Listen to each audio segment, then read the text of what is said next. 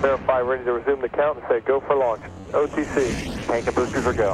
TTC, TTC is go for launch, sir. And thank you. Velkommen til Rumsnak, en podcast om rumnationen Danmark og de danske rumaktiviteter inden for både forskning og forretning. Mit navn er Tina Ibsen. Jeg hedder Anders Høgh Nissen. Spænd selen og start nedtællingen. Vi er klar til affyring. one, zero, and liftoff. All right, uh, lift off and the clock has started. Velkommen til Rumsnak, hvor vi dengang vender tilbage til forskningen. Ja, det gør vi. Det bliver en tung, men spændende episode, hvor vi har talt med Mads Fransen fra Syddansk Universitet om mørkt stof. Ja, for Mads og hans team arbejder nemlig med at prøve at forstå mørkt stof ved øh, blandt andet at arbejde med partikelfysik, men også måske at kigge på den her nye forståelse af tyngdekraften, det der hedder Modified Gravity. Så glæder jeg til at høre vores snak med ham. Vi skal dog også have et par, eller nu siger jeg et par, en god håndfuld øh, aktuelle rumnyheder, og så selvfølgelig et baggrund om øh, mørkt stof, og det er alt sammen lige her i Rumsnak. Jeg hedder Anders Høgh Nissen. Og jeg hedder Tina Ibsen. Velkommen til. Three, two, one, zero, and liftoff. Nå, men inden vi kaster os over dagens emne, så øh, har vi lige et par korte nyheder fra Rumland. Øh, og selvom jeg er helt sikker på, Anders, at du har øh, bunker, ja, altså hvis det var papir, du skulle have med, så ville du komme sådan en stor to- binders hver gang. ringbind, Ikke? ja.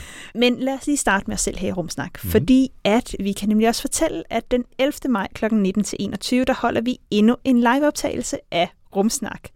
Og den her gang, der tager vi til Aarhus, hvor vi sammen med Science Museerne holder en helt særlig aften. Vi har nemlig fået lov til at optage inde i deres planetariumkuppel. Ja, det er fedt. Så, så tænk lige stjerner over, og så mm. rumsnak i ørerne, ikke? Så, så det bliver altså en helt særlig aften. Ja, vi glæder os virkelig meget. Hold øje med vores sociale medier og vores website, skal vi nok skrive mere om de praktiske detaljer, men vi kan allerede nu fortælle, at aftens emne der i øh, planetariet i Aarhus bliver solen, og vi får besøg både af forskere og folk, der har bygget teknologi til rummet. Hej, det er Fremtids Anders. I hvert fald fremtid i forhold til den studiesnak, du er i gang med at høre her i Rumsnak. Jeg indsparker lige her, at billetsalget faktisk allerede er åbent. Så hvis du gerne vil med i Steno Museets Planetarium i Aarhus og høre Rumsnak live om solen, så finder du linket i vores show notes, og selvfølgelig også snart, hvis ikke allerede, på vores sociale medier. Så det var bare lige det, og så tilbage til studiet igen. Men Anders, lad os øh, kravle ud af vores egen navle, og øh, lad os komme en tur ud i Rumland. Fra navlen til det uendelige univers. Det, det kunne være, det var vores nye tagline. Ja, det kan være, ja. Nå, vi begynder øh, lidt mere trist øh, med det, som efterhånden desværre er blevet kutyme, nemlig nogle af de rumrelaterede konsekvenser af krigen i Ukraine. Og jeg skal måske lige tilføje, at vi altså optager den her episode i god tid den øh, 5. april på grund af påske og altså noget, så der er garanteret sket mere i, i det her, når du lytter, men vi bliver altså nødt til at følge og forsøge at følge udviklingen så godt vi kan. Og aktuelt så har Rusland og det russiske rumagentur Rokosmos suspenderet, som det hedder, samarbejdet med de andre nationer om den internationale rumstation. Og det sker i kølvandet på en udmelding fra NASA og ESA, som understreger, at på trods af de aktuelle sanktioner mod Rusland, så vil man selvfølgelig opretholde samarbejdet i det omfang, det er nødvendigt for rumstationens fortsatte funktion og sikkerhed. Men Rokosmos' leder Rogozin, det er garanteret ikke, som man udtaler det, men det er sådan, jeg siger det, at det kun vil være muligt at samarbejde, hvis sanktionerne ophæves, og han siger, at han vil underrette den russiske regering om, hvordan Rusland kan trække sig helt ud af samarbejdet. Så han skruer altså igen op for, for truslerne. Han er meget glad for den der sådan ret hårde retorik, synes jeg, derovre fra, var. Ja, det er måske heller ikke fuldstændig ukendt, når man tænker på, hvad der ellers kommer derovre fra. Fordi det hører selvfølgelig med til, til det her, at det er en del af propagandakrigen, og, og der er slet ikke noget omkring fremtiden om ISS-samarbejdet, der er afgjort endnu. På en lidt mere positiv note kan vi jo så også fortælle, øh, relateret til ISS, at en astronaut og to kosmonauter, der har været deroppe sammen, og sikkert har haft nogle interessante dialoger deroppe, når mikrofonerne har været slukket, de er vendt sikkert tilbage til jorden her den 30. marts efter et 355 dage langt ophold, altså lige knap et år oppe på ISS. Og øh, jeg håber da, at de har haft et godt kammeratligt forhold til hinanden også øh, på turen ned, og nu hvor de er landet. Fordi hvis man lige skal svinge sig lidt op på de høje navler, så er det jo en af drømmene om rummet, at det er noget, vi deler og kan være fælles om, uden at tage alle vores jordbundne uenigheder og fjendskaber med os. Mm. Nå, men Tina, har du ikke noget lidt mere opmuntrende ude fra nyhedsland? Jo, det, det har jeg, og særligt hvis man er rumnørd og elsker videnskab og astrofysik. Mm. Altså det tænker jeg, at mange af vores lyttere gør. Ja, så har jeg jeg. altså en spændende nyhed med i dag, fordi forskere fra Leiden Universitetet i Holland har brugt det her store ALMA-teleskop, som er de her øh, 66 kæmpe store antenner, der står i øh, i Atacama-ørkenen i Chile, øh, til at observere et område, hvor der er planeter, der er at blive dannet netop nu. Mm. Det er jo de her altså planetdannelsesteorier, og vi må meget gerne vide noget mere om det. Og det forskerne har fundet, det er et molekyle, der hedder dimetyl. Øh, og det er et molekyle, der består af hele ni atomer. Altså kigget på jordbasis, så er det altså ikke et super kompliceret molekyle, men det er faktisk det største molekyle, man nogensinde har fundet i sådan et stjernedannende område, Hmm. mm. øh, og et, hvad hedder det, et, øh, et planetdannende område også. Så, så man har kigget den her såkaldte aggressionsskive, som er sådan en skive af gas og støv, der ligger omkring en lille stjerne, der er ved at blive dannet. Så det er sådan en næsten stjerne, mm. ikke en hel stjerne endnu. Øhm, og det er altså ud fra den her skive på sigt, at planeter kommer til at blive dannet. Så det her system, hvor man har fundet dimetyl, det hedder IRS-48, og det ligger 444 lysår borte. Det er altså ret vildt, at man har kunne detektere 9 atom store molekyle 444 lysår borte. og man undersøgte altså den her skive, fordi man havde, man havde kigget på den før, og set, at det, der var et område, hvor det ligesom lignede det her støv og gas, det samlede sig. Øhm, og her der regnede man med at se en, øh, en række mere sådan komplekse molekyler, fordi sådan noget som, som vand eller carbonmonoxid, eller sådan, det, det finder man masser af derude. Men det her lidt mere komplekse, øhm, det er altså noget af det, man, man gerne vil, vil se. Og der brugte man så det her ALMA-teleskop og fandt det her dimethylmolekyle. Mm. Øhm, og det kan jo lyde sådan "Nå, okay, man har fundet et molekyle i 444 lysår borte, og hvad så? Ikke? Man har nok fundet flere end et. Man har nok fundet flere end et. Men, ja, det, er, det er ikke et enkelt, man har kunnet zoome ind på. På Man har også set 444 signal fra lysårs det. afstand. Øhm, Ja. Men altså grunden til, det er spændende, det er simpelthen fordi, at der stadig er rigtig meget, vi ikke ved om planetdannelse. Altså i store træk, så er man styr på det sådan noget, okay, vi starter med stjernetog, og så slutter vi med et eller andet med en stjerne i midten og nogle planeter ude omkring. Men, men hvordan de her planeter helt præcis bliver dannet, øh, hvorfor der er forskel på, hvilke typer planeter, der bliver dannet, altså det er stadig noget af det, man gerne vil blive klogere på, fordi altså, i vores eget solsystem, fire små planeter inderst, fire store gasplaneter yderst, øh, det ser ud til, det er en, en fin, altså, fint system i det. Mm. Det er bare ikke nødvendigvis, hvad vi ser andre steder. Så det her med, hvad skal der egentlig til for at få dannet forskellige typer af planeter, øh, og hvad skal der være til stede her, øh, det er altså noget af det, man gerne vil blive klogere på, og det gør man blandt andet ved at undersøge nogle af de her øh, skiver af gas, der falder sammen. Ja. Fra skiver af gas, mange lysår væk, så tager vi den lige helt tilbage til jorden, eller næsten i hvert fald, fordi jeg har altså lige en nyhed mere om øh, den internationale rumstation. Øh, nu nævnte jeg, at vi optager her den 5. april, og i talende stund er det meningen, at der den 8. april skal opsendes en fuldt privat mission med SpaceX i et Crew Dragon-modul op til ISS. Det er rumfirmaet Axiom, og deres første mission, X-1, X1. X1, det lyder som en deodorant, ikke? Ja. Og de fire astronauter udgør det, som muligvis er den første helt private tur til ISS, selvom det faktisk er lidt snyd, fordi en af dem, der hedder Michael Lopez Allegria, hedder han vel, er tidligere NASA-astronaut, så ah, det er okay. lidt snyd. De har, ikke? de har noget hjælp med. de har noget Ja. hjælp med. Ikke? Der er nogen, der har prøvet det før. Det er jo i sig selv en, en lille nyhed, men det, der egentlig fik mig til at nævne det, er et af de eksperimenter, de har med op til den internationale rumstation på deres otte dage lange ophold, nemlig en helt særlig hjelm, som kan måle hjernebølger, altså lave EEG-målinger.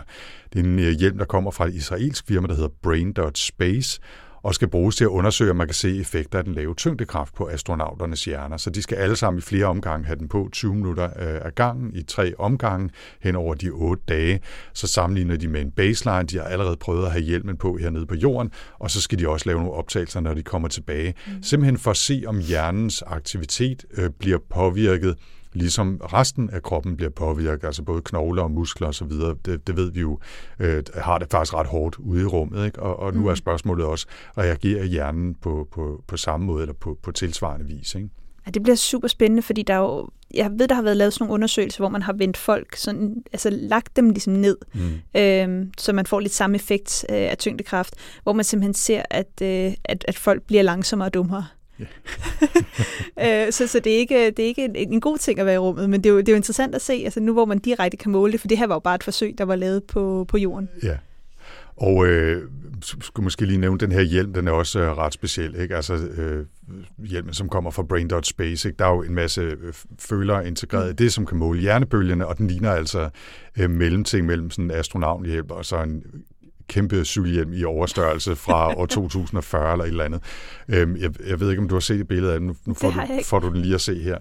Øh, vi skal nok Oha. lægge et, et billede selvfølgelig til... Øh, Den er sådan lidt retro på en eller anden måde. Ja, og, så- og så, hvad hedder det, skal du næsten lige øh, se et billede af en, der har den på, fordi du kan godt fornemme, at den er altså temmelig stor, ikke? Og, og jeg ved ikke, øh, altså, kan du forestille dig at, øh, at have den på? Altså, nu, er jeg jo, øh, nu er jeg glad bruger cykelhjelm normalt, så, øh, så jeg er vant til at, øh, at, at lide. Skønheden lader vi lide for at være Okay. sikker. Men jeg ved ikke, øh, ja, det er nok ikke noget, jeg vil sådan have på som sådan fashion øh, jeg accessory. Det tror jeg ikke. Vi skal selvfølgelig nok lægge et uh, link til, uh, til Brain.space, mm. så man også kan se den her cykelastronaut hjernehjelm.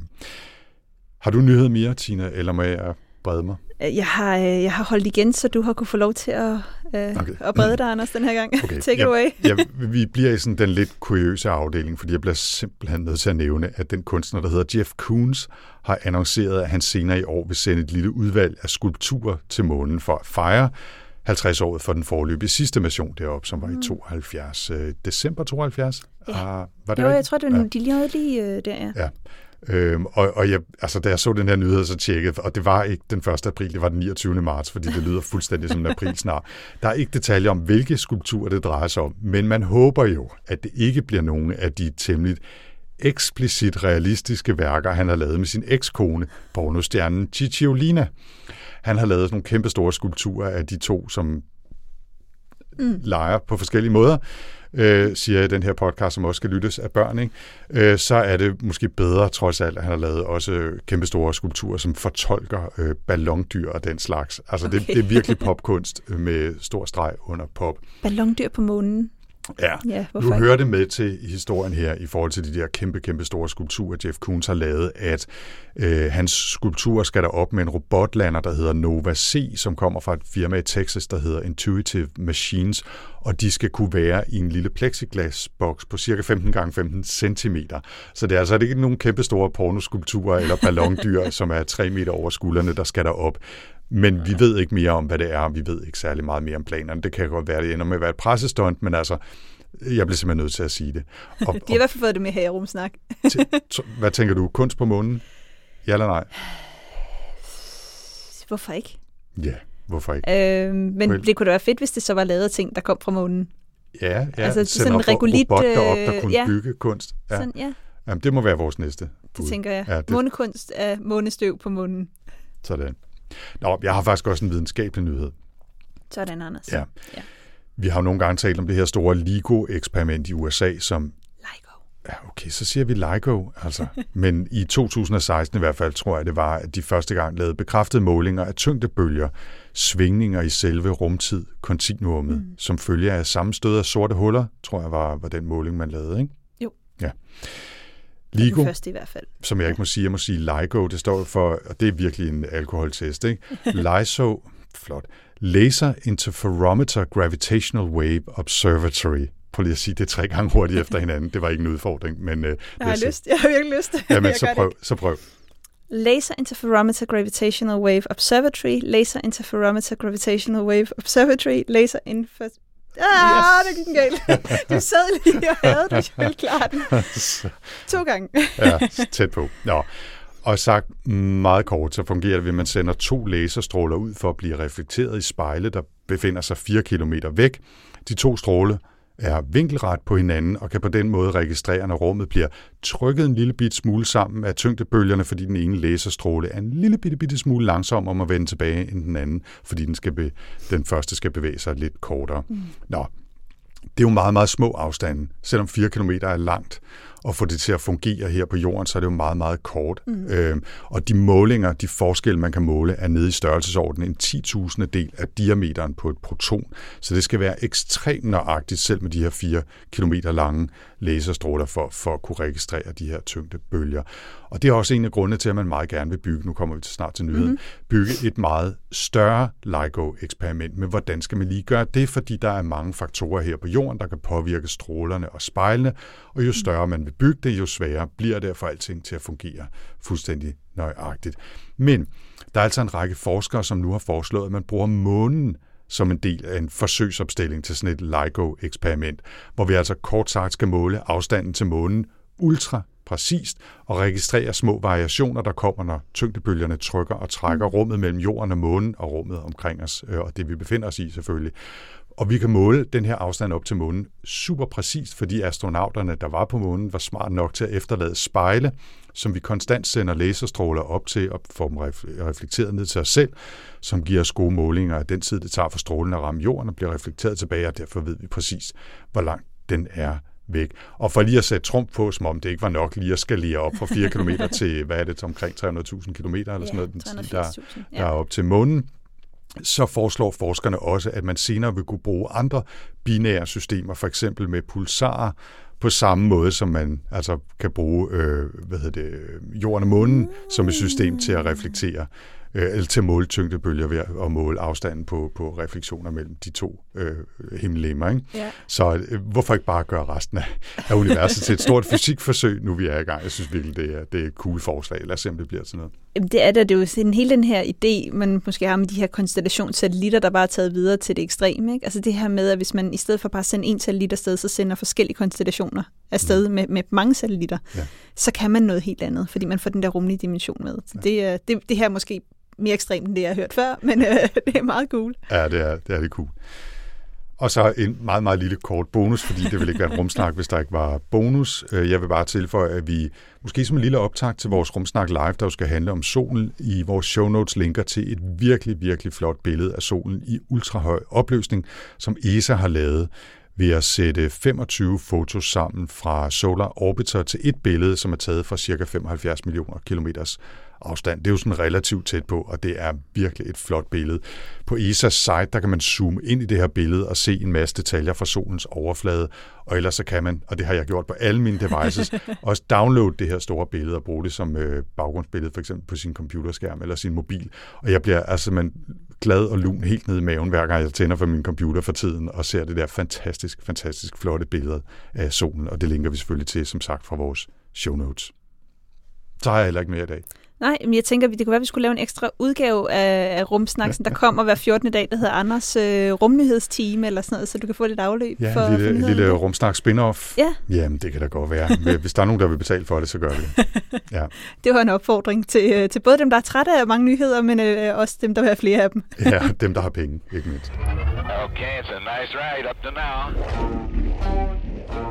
Nå, Tina, lad os øh, komme til emnet, og det skal handle om mørkt stof igen. Igen, ja, fordi vi vender tilbage til mørk stof. Det er jo et emne, vi har været inde på et par gange før, men hver gang har vi jo sådan haft nye perspektiver på det, fordi det er jo tit sådan, når der er noget, vi ikke ved, hvad er, så er der mange forskellige indgange, og der er mange forskellige fagligheder, der kan arbejde med det samme. Altså fordi vi ved ikke, hvad mørk stof er. Og rigtig nok, som jeg og mange af mine kolleger vil sige, så mørk stof er altid sådan en, øh, hvorfor kalder, kaldes det mørk stof? Det burde være usynligt stof, eller transparent stof, eller hvad man ellers kunne sige.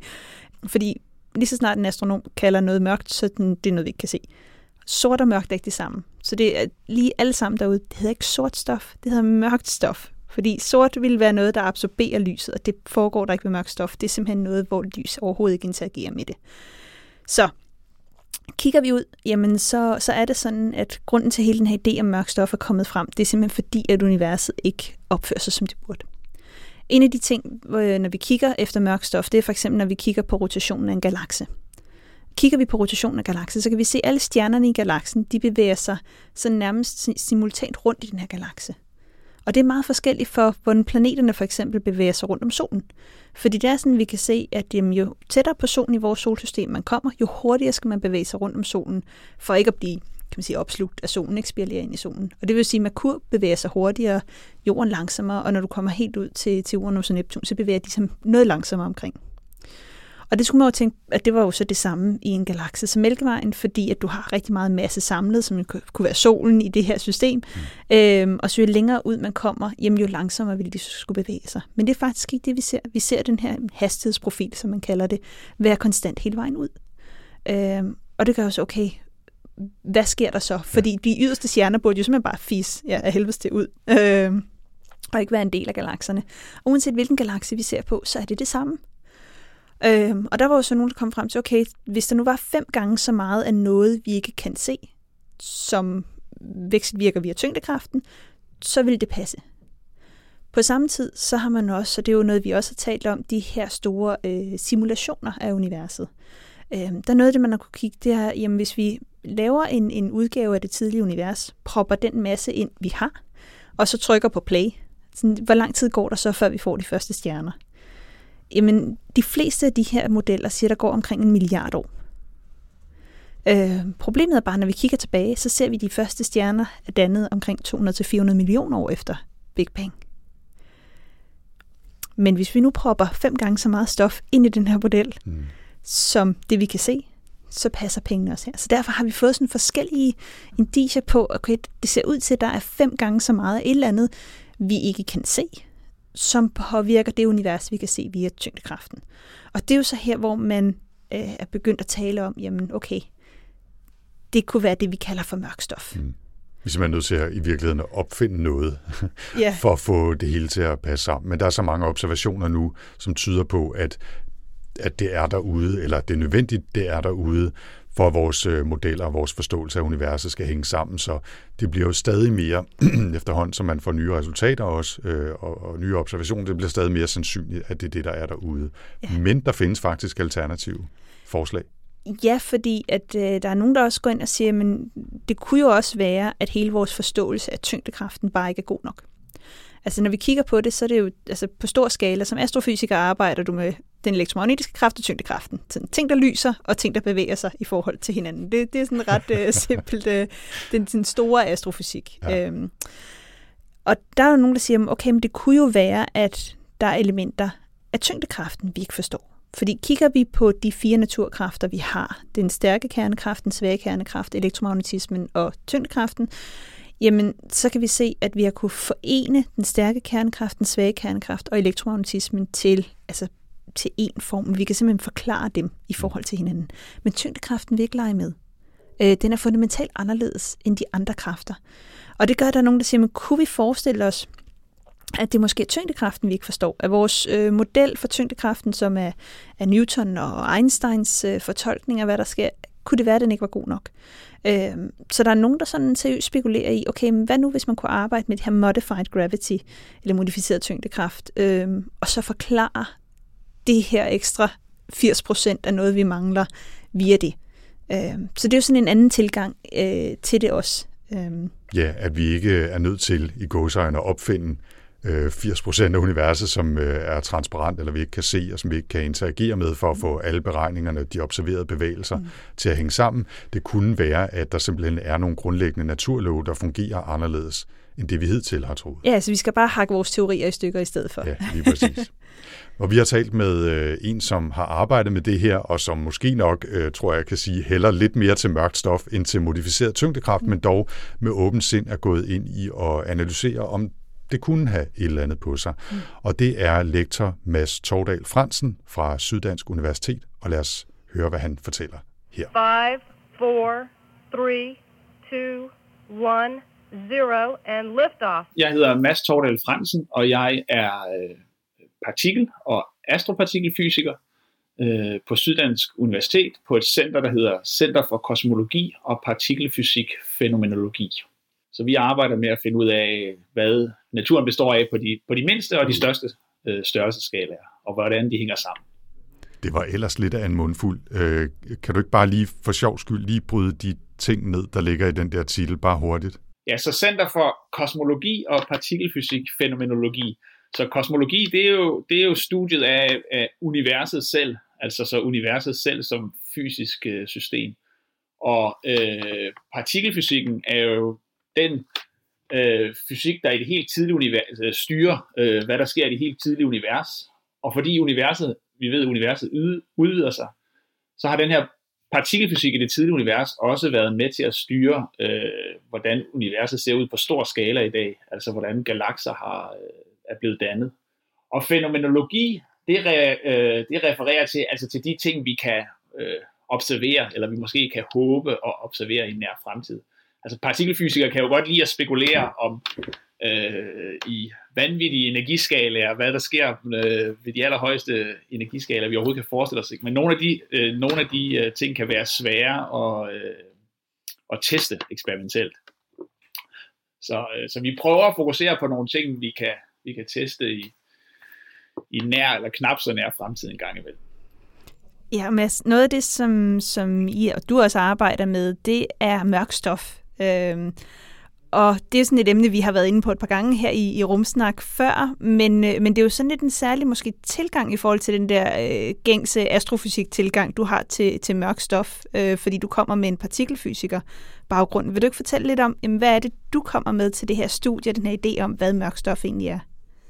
Jeg prøver ligesom at kombinere to tilgange i virkeligheden, så, så det er jo fuldstændig rigtigt, at al den øh, evidens, eller man skulle måske sige indicier, hvis man skulle være sådan lidt mere konservativ, og det var en ret, retssag, vi var i gang med. Alle de indicier, vi har for mørkstof, de baserer sig på effekten af mørkstof på stor skala ikke? I, i astrofysiske systemer, altså hvordan mørkstof trækker i øh, objekter, øh, som stjerner i galakser for eksempel, som vi kan komme tilbage til. Øh, men det jeg er særlig interesseret i, det er at finde ud af, hvad, er, altså, hvad består det her mørkstof af? Hvad er mørkstof som partikel? Og det kan man så prøve at gå til på to måder hvis vi bliver på den her store skala, altså ved at studere de her effekter af mørk stof på stjerner og på galakser, som jo er effekter via tyngdekraften, hvis vi studerer dem i detalje, kan man så alligevel få en, en, en, en, øh, en forståelse af, hvad for noget partikelfysik, der foregår i den her mørk stofsektor, øh, og som vi ikke kender i dag. Så det er den ene tilgang, altså det, det er sådan en, en, en måde at direkte forsøge at koble den her astrofysik til partikelfysik.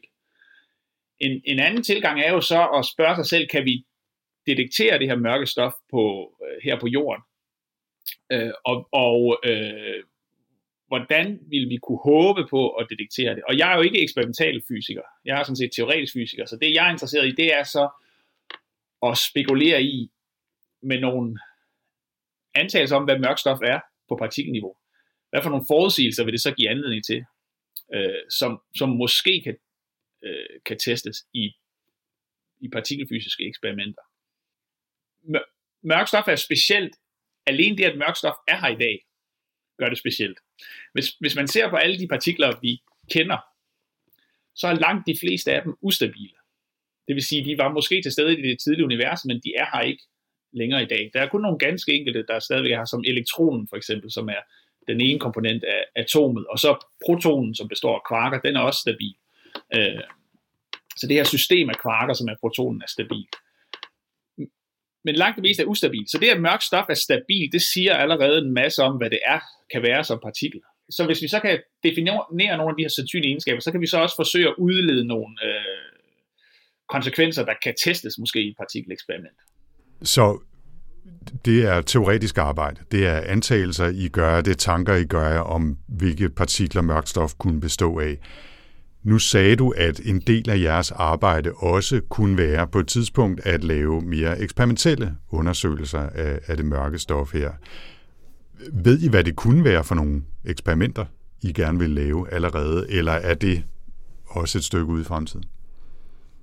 Faktisk er der eksperimenter i gang allerede. Der er, der er både små og store eksperimenter. Så, så den grundlæggende antagelse er her, at der er, der er en eller anden form for forbindelse og vekselvirkning mellem mørk stof og det stof, vi kan se ud over tyngdekraften. Tyngdekraften er der i hvert fald, men problemet med tyngdekraften er, at den er så svag på partikelniveau, at, at det vil ikke være muligt at detektere.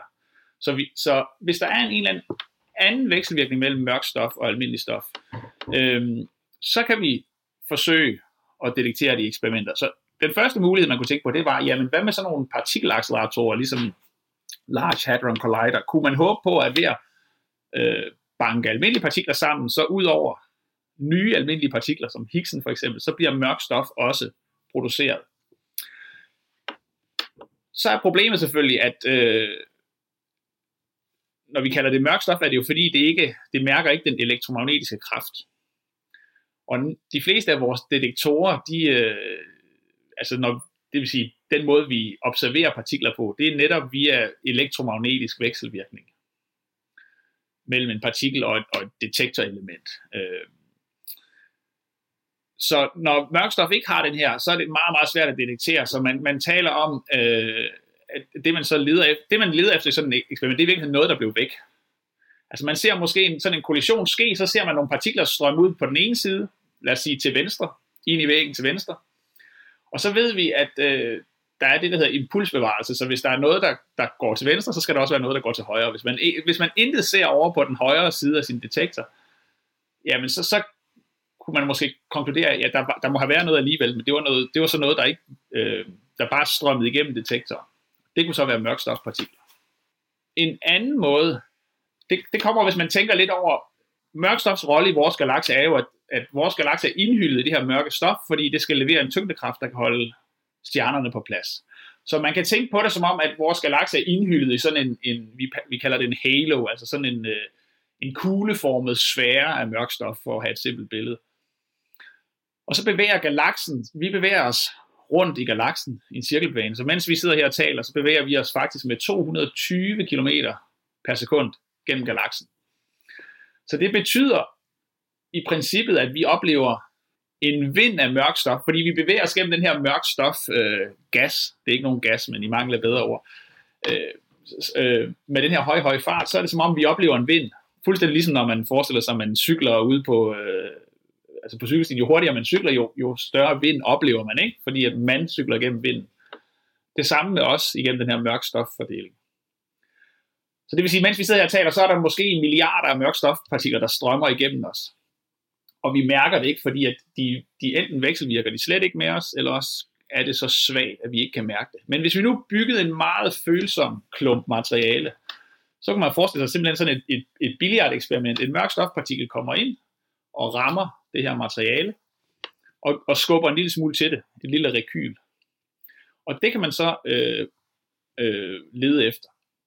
Det kræver, at man bygger en, øh, en detektor, som er ekstremt godt beskyttet for omgivelserne, ikke? fordi alle mulige andre ting vil forstyrre sådan en detektor. Der er kosmisk stråling, der vil banke ind, og øh, bare termiske fluktuationer og alt muligt, fordi det er så det er så lille en effekt, man skal kunne måle.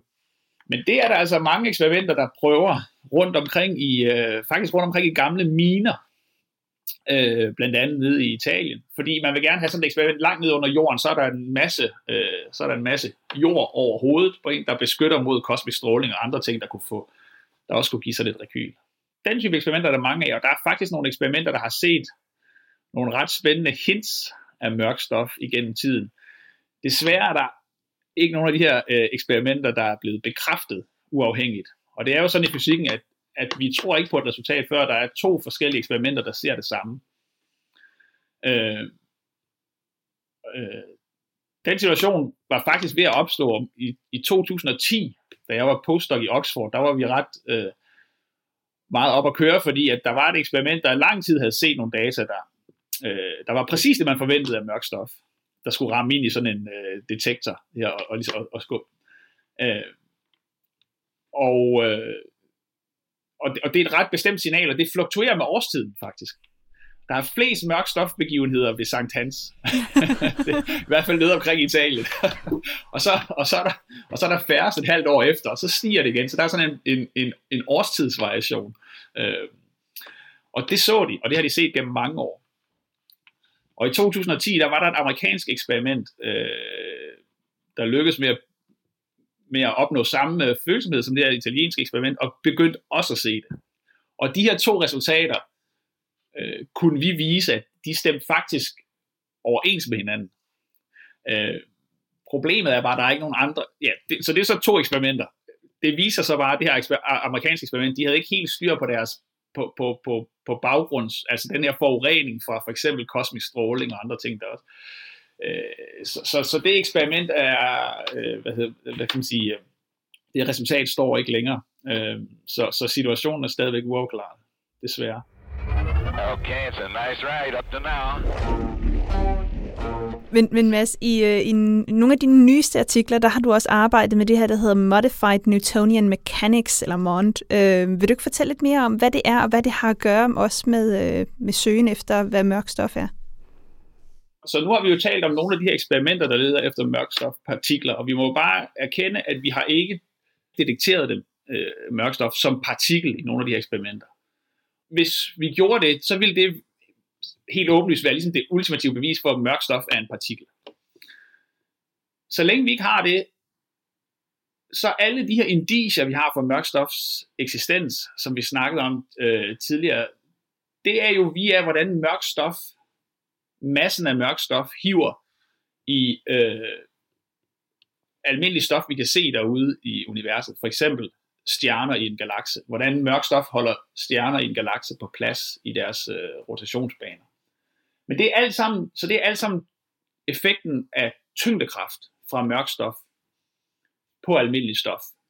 Og, og, og den øh, effekt er nødt til at være der, fordi al, alle de observationer, vi har, som vi fortolker som mørk stof, det, det, det er grundlæggende observationer af, at der er behov for mere tyngdekraft i universet, end vi kan redegøre for, øh, ud fra den kendte tyngdekraft og det stof, vi ser derude. Øh, lig, ligesom hvis, hvis, hvis solen rent faktisk, altså hvis man reducerede solens masse, så ville jorden heller ikke kunne fortsætte i den bane, den har rundt omkring solen. Så ville den skulle bevæge sig øh, langsommere. Hvis man øgede solens masse, ville den skulle bevæge sig hurtigere. På samme måde kan vi se øh, med stjernerne, at de bevæger sig så hurtigt rundt, om, rundt i galaksen, der skal mere tyngdekraft til at holde dem på plads. Men det er jo netop tyngdekraft, der skal til. Og hvordan kan man få mere tyngdekraft? Ja, det kan man selvfølgelig ved at, ved at postulere, at der er meget mere stof i det her system, og så er det massen fra det her stof, der leverer tyngdekraften. Og det er så hypotesen om mørk stof. Men det kunne jo også være tyngdekraften, den, selv den var gal med. Altså det kunne jo simpelthen være, at vi ikke forstår tyngdekraften på de her størrelseskalaer. Og, og det er baggrunden for, at man kunne spekulere i, om det er virkeligheden af tyngdekraften, der skal modificeres. Og for lige at sætte det i kontekst, altså det, det, man, vi begyndte jo, ja, i bagklogskabens klare lys havde man evidens for mørkstof allerede i 1930'erne, ikke? Men, men, men reelt begyndte man at, at se det seriøst i 70'erne. Indtil der havde vi mål på øh, altså tyngdekrafteffekter på solsystemskala. For første gang begyndte man at måle på effekten af tyngdekraften på galakseskala, altså en helt ny størrelseskala. Så man begyndte at se på, hvordan, faktisk måle, hvordan stjernerne bevægede sig rundt i galaksen. Nogen begyndte så at tage seriøst den her idé ved, at måske skal vi, skal, er det simpelthen tyngdekraften, vi så ikke forstår, når vi kommer ud på den her størrelseskala. Og, og, og, og ved så at analysere alle de her data, som vi normalt fortolker i termer af mørk stof, jamen så kan man prøve at se, om det er muligt at fortolke i termer af en modificeret tyngdekraftslov. Øh, og det, det begyndte man at gøre i, i 80'erne. Og så viser det sig, at der, der er til synligheden en ny konstant eller skala, øh, som øh, for alle galakser, hvor, hvor, hvor, hvor effekten det man kunne fortolke som effekten af mørk stof sætter ind. Men der er en eller anden skala forbundet med det her. Og det kunne så være den skala, der også styrer, hvornår tyngdekraften skal ændres. Så øh, de, de her modificerede tyngdekraftsteorier, de, det, det er altså en beskrivelse, hvor indtil man når den her skala, så er tyngdekraften, som vi kender fra Newton, og når man så kommer til den her skala, så, så, skal man, så, så er der nogle, nogle ændringer, øh, som først bliver tydelige i galakser. Og det er altså en accelerationsskala. Øh, det er det lidt specielle og, og, og det her det er nogle fænomener, der sker ved meget, meget lave accelerationer. Øh, så accelerationer, det er ændringer i fart. Og de her stjerner, øh, som vores egen sol, vi bevæger os med meget, meget høj fart. Det talte vi om før, 220 km per sekund. Men vi er også hele tiden en lille smule accelereret, og det er en ekstrem lav acceleration. Så lavt, at der ikke er nogen øh, målinger her på jorden, øh, der, der kan, kan detektere så små accelerationer. Så der kan gemme sig en ændret tyngdekraft dernede ved de der små accelerationer. Det var spekulation. Så længe vi ikke har netop så længe vi ikke har detekteret mørk stof som partikler, så, så synes jeg jo som udgangspunkt, så skal man selvfølgelig øh, i hvert fald sådan tage, tage sådan nogle bud, andre alternative bud, øh, alvorligt. Altså, og så skal man selvfølgelig kritisk undersøge det. Jeg skal lige prøve at forstå det her med, at naturlovene kunne ændre sig på en større skala, for eksempel. Er det analog til forskellen på den verden, vi går rundt i øh, som personer, kan observere stof på, på makroniveau, og så forskellen til, hvordan ting opfører sig ned på partikelniveau, som jo også er noget, der i en eller anden grad er, er radikalt anderledes end den verden, vi sådan kan interagere med i, i hverdagen. Altså er det, er det et tilsvarende eksempel på en skala-forskel på, hvordan øh, naturlov eller stof kan opføre sig forskelligt? Ja, det, det er fuldstændig korrekt. Øh, så, så, så hvis vi siger, vores makroskopiske verden, den, den, den er jo rigtig godt beskrevet af det, man vil kalde den klassiske fysik. Så det er Newtons tyngdelov og, og, og Ørsted og Maxwells, om man vil, øh, øh, beskrivelse af elektromagnetisme. Og det er de to øh, kræfter, der, der styrer den makroskopiske verden, vi kender til, og, og den beskrivelse. Hvis man så dykker ned på, på mindre størrelseskala, begynder at komme ned på omkring på atomar skala eller endnu mindre, så blev det klart, at der kommer nogle, der er nogle helt nye spilleregler, så det er det, vi kalder kvantemekanikken, øh, som, som ikke er tydelig på makroskopisk skala. Så ved at komme ned på mindre og mindre størrelseskala, så bliver det klart, at der er nogle, nogle nye spilleregler. Det modsat gør sig faktisk også gældende. Efterhånden som man blev i stand til at øh, observere øh, store skalaer, i det her tilfælde solsystemet, mere og mere præcis, så blev det jo klart, at Newtons tyngdelov heller ikke galt på den skala, øh, at der skulle noget, til, noget nyt til, som er det, vi i dag kalder som Einsteins generelle relativitetsteori. Så også på større skala har vi set det her. Men Einsteins generelle relativitetsteori, det er i virkeligheden ikke rigtig størrelsesskalaen, der afgør, hvornår den bliver vigtig. Det er mere, hvor, hvor, hvor tungt og hvor tæt noget er. Altså, så hvis man har meget kompakte objekter, som neutronstjerner og sorte huller, så, så, så, så øh, er Newtons tyngdelov ikke længere en, en, en korrekt beskrivelse. Øh, så man kan sige, der kan være forskellige øh, fysiske størrelser, når, når man kommer ud i ekstremerne af dem, så, så, så, så bryder vores forståelse sammen, altså den forståelse, vi har bygget op øh, til et givet tidspunkt. Nedad kan det være størrelseskalaen, og, og, og med Einsteins generelle relativitetsteori var det, er det, er det tætheden af stof, er en måde at tænke på det på. Øhm, og med det her modificerede tyngdekraftshypotese, der er det så i virkeligheden en accelerationsskala, altså med meget, meget, meget lave accelerationer, men dog accelerationer, så, så, er, så, så, så er kraften, for, ja, så er tyngdekraften, så opfører den sig anderledes, end, end, end, øh, end Newtons lov beskriver. Uh, det vi så viste uh, i den her seneste artikel, er i virkeligheden, det er i hvert fald min fortolkning, er, er, at de her modificerede tyngdekraftslov, de simpelthen ikke stemmer overens med data. Er i hvert fald ikke dem, der, der, der, der er formuleret øh, på nuværende tidspunkt. Men det betyder selvfølgelig ikke, at, at det ikke er en mulighed. Det kan jo bare være, at vi ikke har fundet den rigtige version af modificeret tyngdekraft. Men det man kan sige, det er, at, at, at vi har i dag, siden 70'erne, vi har jo rigtig meget evidens for den her manglende tyngdekraft på forskellige størrelsesskaler ude i universet nu. Nu har vi det både i, i galakser, i systemer af galakser, og på størrelseskala af hele universet selv, altså i det vi kalder den kosmiske baggrundsstråling. Og alle, den her, alle de her indiger, de stemmer, stemmer skal passe på, hvordan man formulerer det, de stemmer godt overens med en grundlæggende hypotese om mørk stof. Og de stemmer ikke overens, i hvert fald ikke med de simpleste øh, versioner, eller de versioner, jeg kender af modificeret tyngdekraft. Men som sagt, det betyder jo ikke, at, at det ikke kan være, det er simpelthen bare, fordi vi ikke har fundet den rigtige version endnu. Ja, hvis jeg, hvis jeg lige skal forsøge at opsummere her fra, øh, fra min stol, ikke, Mads? Altså, øh, vi kan observere, at øh, stjerner og, og andre himmellegemer ikke opfører sig sådan, som de skulle gøre, hvis der ikke var andet til stede. Øh, eller i hvert fald, hvis universet ser ud sådan, som vi, vi, øh, vi kan observere det. Så øh, enten kan det være naturlovene, som er anderledes, end vi tror, eller det kan være, at der er noget mørkt stof. Og lige nu er mørk stof måske så den, øh, den tungeste, øh, med en dårlig vidighed, tungeste øh, hypotese, ikke? men du øh, har også undersøgt andre, og så i hvert fald fået sat fingeren på nogle ømme punkter i forhold til en forklaring, der siger, at, at øh, vi skal modificere vores forståelse af, af, af hvordan øh, tyngdekraft i virkeligheden fungerer. Øh, det er det, det, det, vi er ude i at undersøge nogle forskellige forklaringsmodeller på det, vi kan se derude, nemlig at tingene ikke opfører sig sådan, som de egentlig skulle i, i godsøjne. Er det rigtigt? Ja, det er fuldstændig mm. rigtigt. Altså, nu har vi talt meget om mange detaljer, og det kan, det kan måske lyde kompliceret og indviklet, men i sidste ende er det jo, vores, vores beskrivelse af naturen er jo fuldstændig simpel, som du også ridser op der, ikke? Vi har en teori, og enten stemmer den overens med observation, eller også gør den ikke.